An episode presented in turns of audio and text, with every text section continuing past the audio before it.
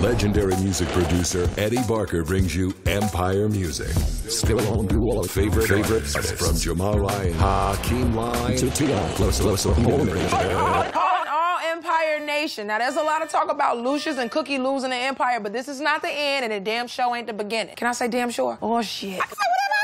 Now, there's only one king and one queen. And if it's not an empire, then it's not an empire. And I'm talking to you, Eddie Barker, you fake ass Quincy Jones, you too, you turncoat Becky.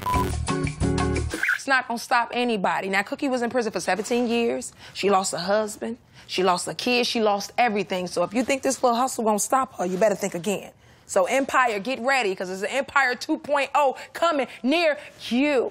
I said it. Drops fake mic.